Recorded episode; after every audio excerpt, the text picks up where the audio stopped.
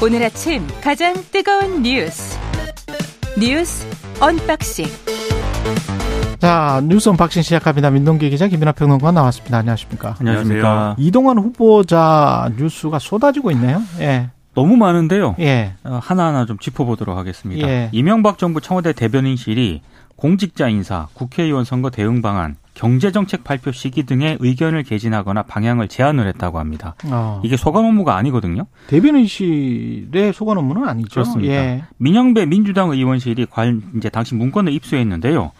원래 그 당시 천성관 검찰총장 후보자가 있었거든요. 예, 기억납니다. 예, 근데 이제 청와대 대변인실이 검찰, 청와대, 야당 출입 기자들을 통해서 세 평을 수집해서 보고를 했다라고 합니다. 아, 당시 이제 세 평은 부정적 기류가 강했다라는 건데요. 뭐 이런 내용이 있습니다. 청와대 출입 기자들이 당시 천성관 후보자에 대해서 고소영, 강부자와 같은 부정적 이미지가 되살아날 가능성이 있다. 음. 뭐 이런 반응을 보였다는 거고 예. 또 당시 민주당 출입 기자들은 어, 박영선 의원 등이 추가 폭로를 위해서 참모들을 가동하고 있다. 뭐 이런 내용도 문건에 적시가 되어 있습니다. 당시 이명박 정부는 천성관 후보자 임명을 강행하려는 그런 분위기였는데 아, 대변인실 문건이 작성된 시점 직후에 분위기가 급변을 했고요. 결국 천성관 후보자는 사의를 표명을 했습니다. 예. 그리고 2008년 총선을 앞두고 당시 청와대 대변인실이 공천 파장에 대비해야 한다 이렇게 보고한 대목도 문서에 다 담겼는데요. 한마디로 이런 내용입니다. 공천을 받지 못한 여당 인사들이 있을 거 아니겠습니까? 예. 아, 탈당 후 무소속으로 출마하는 것을 막기 위해서 청와대가 이들 자리를 만들어야 한다 이렇게 제언을 했다는 그런 내용입니다. 그리고 이 외에도요, 뭐 기획재정부발 경제대책 발표는 당분간 보류하는 것이 바람직하다. 그 다음에 노동계 이슈가 최대한 총선 이후로 연기될 수 있도록 노사 정책 시기 조율이 필요하다. 이런 대변인실 의견이 문건에 첨부가 되어 있는데요. 그동안 이동관 후보자는 뭐 정치 관여, 민간인 사찰, 언론 장악 의혹 문건에 대해서 본 적도 보고받은 적도 없다. 이렇게 주장을 하고 있습니다. 근데 지금 뭐 하나하나가 굉장히 이 엄청난 뭐 일 아닙니까? 근데 이제 저는 이게 예. 이런 식이잖아요. 대변인이 대변인이 또는 대변인실 소속인 어떤 이 직원이 기자들하고 이제 예를 들면 얘기를 하면서 요즘 분위기 어때? 그러니까 뭐 기자들이 파악하고 있는 음. 정치권 얘기 또는 이제 뭐 검찰 쪽 얘기 이런 거를 수집을 해가지고 보고서를 만들어서 이거를 이제 대통령한테 이제 보고를 하면 대통령이 어떤 판단을 하는데 이게 이제 근거가 됐다 뭐 이런 얘기 아닙니까 이게 지금 쭉 그렇죠. 그렇죠. 거의 뭐 이 정도면은 대변인이 아니면 제갈 공명이죠. 이명박 정부의 제갈 공명이었다 이렇게 볼 수가 있는데 이렇게 유능한 사람이 어디 있습니까 세상에. 근데 저는 이제 여기서 두 가지를 볼 수가 있다. 왜냐하면 예. 이렇게 한 거 자체는 뭐 대통령의 참모로서 뭐 예를 들면 정치적으로 할 수 있는 역할이다라고 저는 생각하는데 음. 두 가지를 볼 수가 있다. 첫 번째는 지금 정무적 판단들을 다 한 거 아니에요. 이 시점에 그렇지. 이런 예. 조건이기 때문에 이렇게 우리는 해야 된다. 음. 정무적이고 정파적인 판단을 이전 정권에서 해온 사람이고 그리고 이후에도 계속해서 뭐 예를 들면 정치권에 진출하려고 뭐 출마 시도를 한다든지 그리고 매 대선 캠프마다 가서 무슨 역할을 한다든지 심지어 윤석열 대통령의 윤석열 대통령 인수위에서 어 뭐 특별 고문을 한다든지 이런 역할을 해온 우리가 대통령 선거가 5년에 한 번씩 열리잖아요. 그렇죠. 그게 지난 한 16년 동안에 캠프만 세번을 거쳤더라고요. 그렇죠. 예. 그럼 이렇게 정파적인 색깔이 강한 사람을 방송통신위원장 자리에 가라고 하는 게 맞냐 이게 첫 번째가 있고 지난번에 사실은 이명박 정부 때 KBS 공채 출신의 사장이 임명됐을 때도 이명박 정부의 홍보특보인가요? 네. 캠프 인사여서 안 된다라고 그렇죠. 시민사회나 내부의 반발이 굉장히 심했었잖아요. 네. 근데 이분 같은 경우는 캠프를 세 번을 거, 거쳤었고 현재 대통령 특보인데 예. 그두 번째는 이제 이렇게 이동관 대변인실에서 만든 문건의 제안이라든가 음. 지적이 먹힌 것 같다. 예. 그렇죠? 지금 그래서 이제 이명박 정권의 판단이 달라진 지금 어떤 흔적들이 있는 거잖아요. 그래서 천성만은 검찰총장이 그렇죠. 안 냈지. 그렇죠. 예. 이런 보고 때문에 그렇다면 그 정도의 어떤 실세 역할을 한 건데 그렇다면 과연 그 정권에서 벌어진 여러 가지 일들 뭐 방송 장악이라든지 뭐 언론과의 관계라든지 뭐 그런 것들에 과연 뭐 나는 몰랐고 이것은 아랫 사람들이 한 일이다 뭐 이런 식으로 해명하는 것이 납득이 되겠느냐 이 정도의 의문을 우리가 가질 수 있어요. 그러니까 대변인실 직원들이 만들고 보고한 보고서를 보고 정권이 판단을 바꾼다 이렇게 볼 수는 없는 거 그렇죠. 아닙니까? 그렇죠. 그러니까 그런 점에서 보면은 다 사실 이동관 대변인이 상당한 역할을 한 게 여기서 드러나는 거다라고 볼 수가 있는 겁니다. 이, 이것도 저는 저 방금 전에 김민하 평론가 이야기처럼 뭐 사람이 없어서 대변인이 굉장히 똑똑하기 때문에 이런 일을 할 수도 있다라고 보는데 대변인과 홍보수석을 지내면서 언론을 장악하려 했다는 의혹을 받는 문건이 지금 KBS 단독 보도로 나온 게 있잖아요. 네. 청와대가 KBS 사장단과 간부진 교체와 관련해서 내부 정보를 파악한 문건. 이거 같은 경우는 사장 교체 그 깊숙이 관여했던 인사들 인사들을 승진시키는데 관여한 것처럼 지금 보이는 거 아닙니까? 그러니까 이제 예. 2008년이고요. 예. 당시 정현주 사장 해임 후에 신임 사장을 결정하는 이사회가 열렸거든요. 예. 근데 이제 이 문건에 이런 내용이 있습니다. 청와대 대변인실이 당시 음. 마치 회의장에 함께 있는 듯한 회의 시작 전 상황부터 시간대별 경과, 결론까지 상세히 기록이 되어 있거든요. 예. 그러니까 이건 누군가가 이제 KBS 내부에서 조력자가 있었다라는 그런 얘기고 그렇죠. 당시 청와대 대변인실이 상당 부분 또 이 KBS 당시 정현주 사장이 해임된 이후에 신임 사장을 결정하는 그런 이사회에 일정 부분 개입한 것 아니냐 이런 의혹을 충분히 살 수 있는 대목인 거죠. 그리고 이게 이제 보직을 문건에 배치 보직이라면서 구체적인 직책까지 기재가 됐는데 네. 나중에 대부분 그대로 승진을 했다는 거예요. 실제로 승진을 그러니까 했습니다. 네. 청와대와 이명박 정부의 청와대와 뭔가 교감이 있었던 걸로 보이는 KBS 내부 직원들 직원. 네. 그 사람들이 어떤 지금 현재 회사에서 이런 공영방송 탄압과 관련해서 반대하고 있는 파업이나 투쟁을 하고 있는 그 동향을 제보해준 직원들이란 말이죠. 그렇죠. 근데 그 직원들에게 보직을 배치하라.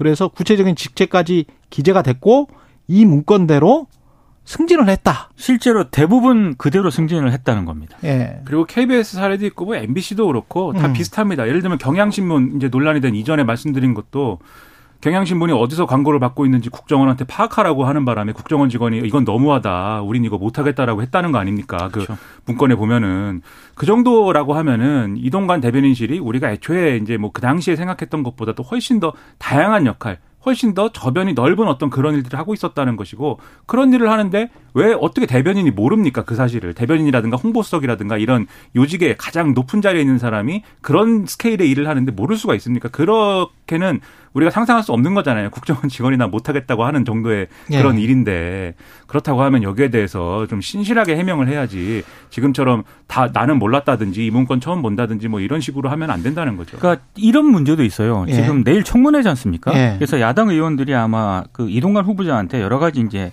질의를 한 모양입니다. 예. 그 중에 하나가 이제 서면 답변서로 왔는데 아, 이동관 후보자가 평등의 역습이라는 저서를 책을 하나 쓴 적이 있었거든요. 그렇더라고요. 예, 근데 여기서 보수 이념 전사의 교육과 육성은 더 이상 늦출 수 없는 과제다라고 서술한 부분이 있습니다. 보수 이념 전사. 전사의 교육과 육성은 늦출 수 없는 과제다라고 서술을 한 부분이 있어서 예. 민주당의 이정문 의원이 그 지금도 같은 의견이냐 이렇게 물었던 모양이에요. 예. 근데 이동관 방통위원장 후보자가 뭐라고 답변을 했냐면 지금도 생각에 변화가 없다 이렇게 답변을 했습니다.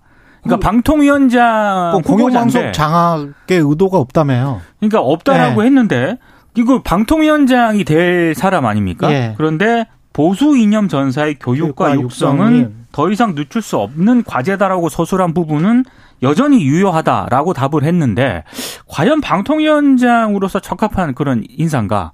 라는 근본적인 의문이 좀 제기가 되는 대목입니다. 그 앞에 얘기하고 연결되는 건데 저는 어떤 예를 들면은 국- 지금의 국민의힘 소속의 정치인이 책에다가 이렇게 썼다. 예. 그 문제 삼기 어렵죠. 자기의 정치적 신념을 그렇죠, 그냥 그렇죠. 표현한 거니까. 예, 예. 또는 국민의힘 지지자인 어떤 시민이 뭐 책에다 이렇게 쓴 걸 가지고 그걸 예. 가지고 문제 삼자는 게 아닙니다. 저는 이렇게 표현할 수 있는데 그런 행보를 해온 사람, 심지어 지금 쭉 말씀드렸듯이 정파적이고 그러한 어떤 색깔을 감추지 않아온 사람을 방송통신위원장에 앉혀야 되느냐 이 문제와 연결되는 지점인 거거든요. 그리고 이 답을 하더라도 이제 뭐 답변의 전체적인 내용을 봐야 될 것 같은데 한 사람의 유권자로서는 그렇게 생각했지만 방송통신위원장의 업무와는 관련이 없는 것이다. 그렇게 안 하겠다. 이런 답변이 있어야 되는 거 아닙니까? 그렇죠. 최소한. 최소한 그러, 그렇죠. 예, 상식적으로는 그렇습니다. 그렇죠. 예. 그러니까 인사청문회에서 뭐 제대로 답변하기를 바라는데 일단 서면 답변 보도된 걸로만 보면은 이건 부적절한 답변이다 이렇게 볼 수밖에 없고 제대로 준비된 것 같지 않다 이런 생각이 든다는 거죠. 그리고 보수 이념에서 그 보수가 그 본인이 생각하는 보수와 일반적인 보수와 미국 사람들이 생각하는 유럽 사람들이 생각하는 보수가 다 다를 아, 수가 많이 있기 때문에. 다를 수가 있기 때문에 네.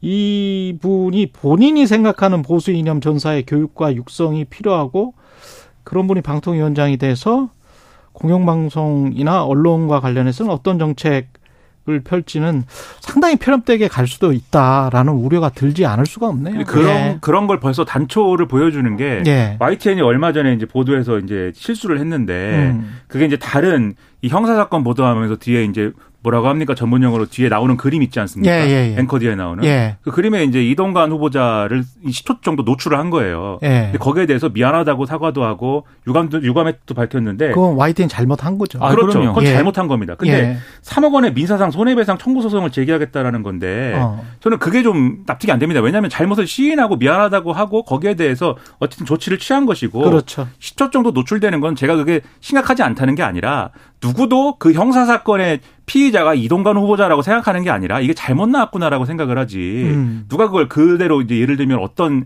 흉악 사건의 범인이 이동관 후보자라고 생각을 했겠습니까? 그런데 이 후보자가 입은 정신적 고통이 극심하다. 그리고 이게 흠집내기성 일방 보도를 해온 만큼 고의성이 의심된다. 예. 이런 이유로 지금 소송을 걸고 있는데 일개인이 이렇게 소송을 걸었다면 또 그것도 본인의 법적 권리지만 방송통신 후보자가 자신의 보도에 대해서 이렇게 방송통신위원장 후보자가 하고 있다라는 것은 앞으로 그러면 어떻게 언론 을 대할까 이런 의구심을 들게 만드는 사건이라는 거죠. 그리고 10초 정도 나갔다는 거죠. 그렇습니다. 예. 네. 물론 이제 밖에서도 모니터를 하고 그래서 뭐 한 2, 3초 만에 빨리 갈아, 갈아치울 수도 있습니다만 방송을 하다가 한 서너 명이 하는데도 다 어떤 순간에 넋이 나가서 그 장면을 못 보는 경우도 가끔 있기는 해요. 네. 방송이라는 게. 그래서 실수를 그렇게 한 10초 정도 할 수는 있는데 그리고 YTN 예. 쪽에서는 이 사고가 난 뭐 배경이라든가 원인이라든가 이런 거를 지금 뭐 강구를 해가지고 예. 조처를 취하겠다라고 입장까지 밝힌 그런 상황입니다. 알겠습니다. 그리고 이재명 대표는 오늘 검찰 출석하는데 굉장히 에, 중요한 국면이 다가오고 있는 것 같습니다. 그렇습니다. 예. 백현동 개발 특혜 의혹 사건의 피의자 신분으로 서울중앙지검에 출석을 합니다.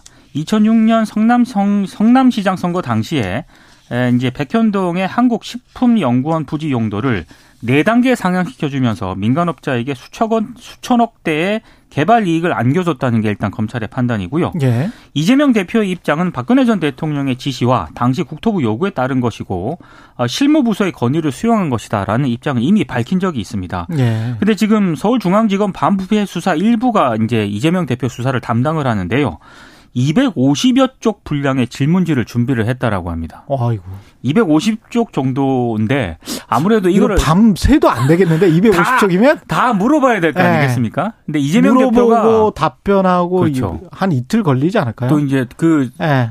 진술한 거를 또, 또 확인을 해야 되는 거기 때문에 예. 아무래도 뭐 밤 늦게 최소한 혹은 예. 새벽까지 갈 수도 있다 뭐 이런 전망이 지금 나오고 있는 그런 상황이고요. 그렇겠네요. 또 예. 이재명 대표가 어제 SNS에 당당하게 맞서겠다는 글을 올리면서 검찰 출석 일시하고 장소를 알렸거든요. 음. 그래서 아마 오늘 서초동 중앙지검 앞에는 지지자들은 물론이고 또 반대하는 분들도 있을 거 아니겠습니까? 예. 혼란이 좀 빚어질 것 같습니다. 이게 뭐 여러 가지 법적 쟁점이 있겠습니다만 근본적으로 배임이냐 지금 걸, 건 혐의는 거는 혐의는 배임인 배임이냐. 것으로 보이는 예. 보이거든요. 그러니까 배임이라고 하면 일반적으로 이제 이 일을 통해서 예를 들면 지자체라든가 또는 어떤 공기업이 손해를 봤으면 일반적으로 성립할 수 있는 어떤 혐의겠지만 실제로 그렇죠. 법정에 가서 따질 때는 그 배임의 고의가 어느 정도로 인정되느냐를 봅니다.